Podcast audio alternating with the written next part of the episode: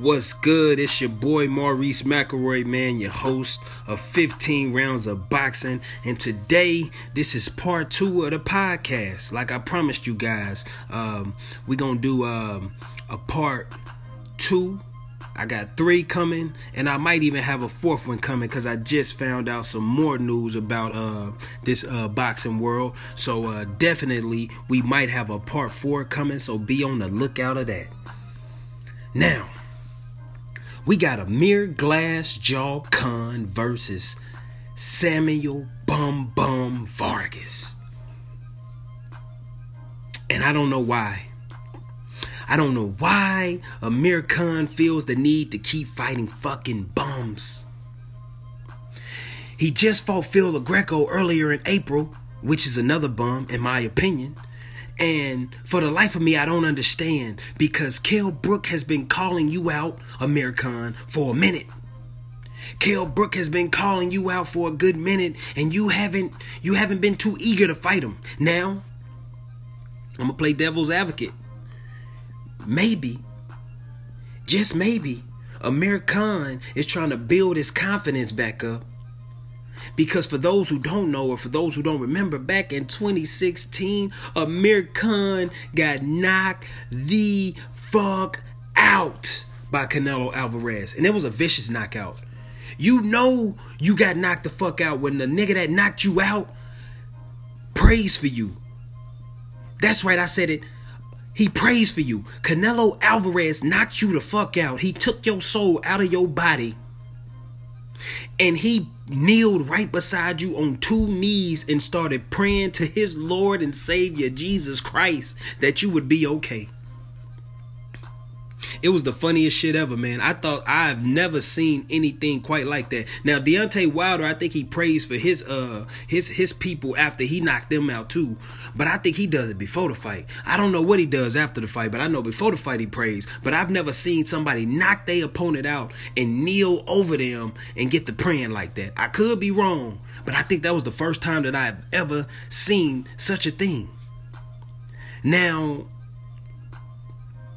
my only problem with Amir Khan, outside of him having a glass jaw, is that he he talks a lot of shit.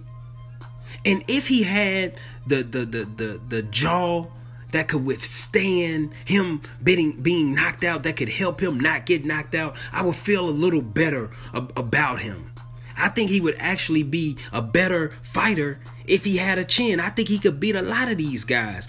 His speed is fucking lightning fast. It's amazing. This guy's speed is fucking crazy. But he can't he can't seem to figure out how not to get knocked the fuck out. Even with a trainer like Virgil Hunter. You got Virgil Hunter as your trainer and you still can't get over the hump, man. You still can't figure it out. Now, Virgil Hunter uh, is sick at the moment, so I don't think he's training you. But it wouldn't make a difference. It doesn't matter who trained you, man. You can have a, you can have Floyd Mayweather Sr. You you can you can you can bring back Cus D'Amato from the, from the dead. God rest his soul. You would still get knocked the fuck out. I'm not really calling this fight. I already know Amir is gonna win. I might watch the fight. I might wait till the next day and watch the highlights because I'm sick of these fighters fighting bums. But only, I'll only watch this fight if I feel like Amir Khan will face a worthy opponent next. Now, he's called out Errol Spence. And what confuses me is he it seems like he's avoiding Kell Brook but he's calling out the likes of Errol Spence and people like that. I don't understand that. That's a way tougher fight, man. I don't get that. I don't understand that for the life of me. So I don't know if he's trying to have his name attached to Errol Spence. I don't know if he's trying to ride Errol Spence wave because Errol Spence is smoking hot right now in the media. He, he he's one of the best out right now. So maybe that's what he's doing.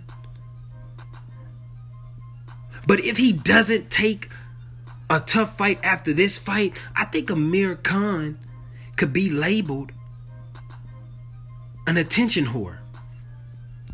For those who don't know, Amir Khan also came out last year and accused uh, Anthony Joshua of donkey fucking. I'm talking about donkey fucking his wife. Now, in my opinion, that shit that that's some shit that shouldn't be talked about. Some shit should be kept behind closed doors, off social media, off any type of media platforms. You discuss that uh, behind closed doors as a man. You call that man if you feel some type of way. If you think he's donkey fucking your wife, you call that man and you ask him. And if he confirms it, you don't get mad at him. You get mad at the bitch. You supposed to get mad at the woman because Anthony Joshua, if he's donkey fucking or if he did fuck on your wife, he's doing what a man would do. He doesn't owe you anything. Y'all ain't friends. Yeah, y'all are countrymen, but y'all share the same country. But he doesn't owe you anything. He doesn't owe you an explanation. Now, him fucking on a married woman, that's a different story. You know, I'm not gonna get into that, but I'm saying some shit should kept should be kept private, man. I feel like that's the problem with today's society. Social media, shit just ain't nothing private no more. Nothing can be kept secret anymore. I find that very strange. I find that very odd. I, I, it just it felt like attention whore to me. That felt like something uh, an attention whore would do. That's just my opinion. You calling out Errol Spence but ducking Kell Brook, it, it, it, it reeks of, of attention whore to me. I'm gonna tell you what, man. If you don't fight Kell Brook soon, I'm gonna just label you an attention whore, an attention seeking whore. That's what that's what you gonna be labeled. So right now, that name is pending. But if you don't fight Kell Brook or Errol Spence, these people that really well, Errol Spence ain't really fucked up about you. Kell Brook is the one you really need to be fighting, and you can fight him. You can make that fight. But but either you're an attention whore or you're looking for the highest bidder. You're you're trying to find the highest bag because you're trying to cash out because you know your career it, it, it's it's coming to a close, Amir Khan. I gotta be honest with you. Your your career is coming to a close.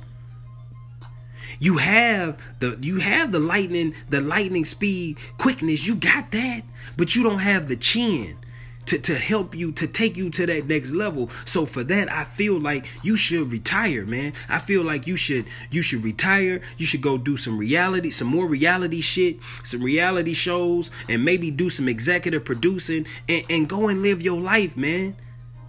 Stop risking your health for these checks when we everyone knows you get knocked the fuck out. It's not fun to even comment on your fights, bro, because everyone knows what's going to happen before it happens. Unless you fight a bum. And even with you fighting a bum, if they touch your chin the right way, down goes a mirror Glass Jaw con.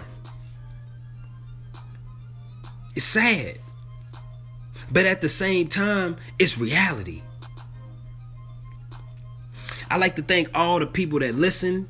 I'm coming back with a part three. We're gonna get into some more uh, news that's in boxing. Uh, that's really all I have for this um, part two of, of, of today's uh, episode. That's really all I have because there's nothing more to say. Amir Khan is fighting bombs. Amir Khan has the chance to fight Kell Brook. Kell Brook wants to fight him. Amir Khan doesn't want any smoke. But he's wanting smoke with Errol Spence Jr. I don't get it.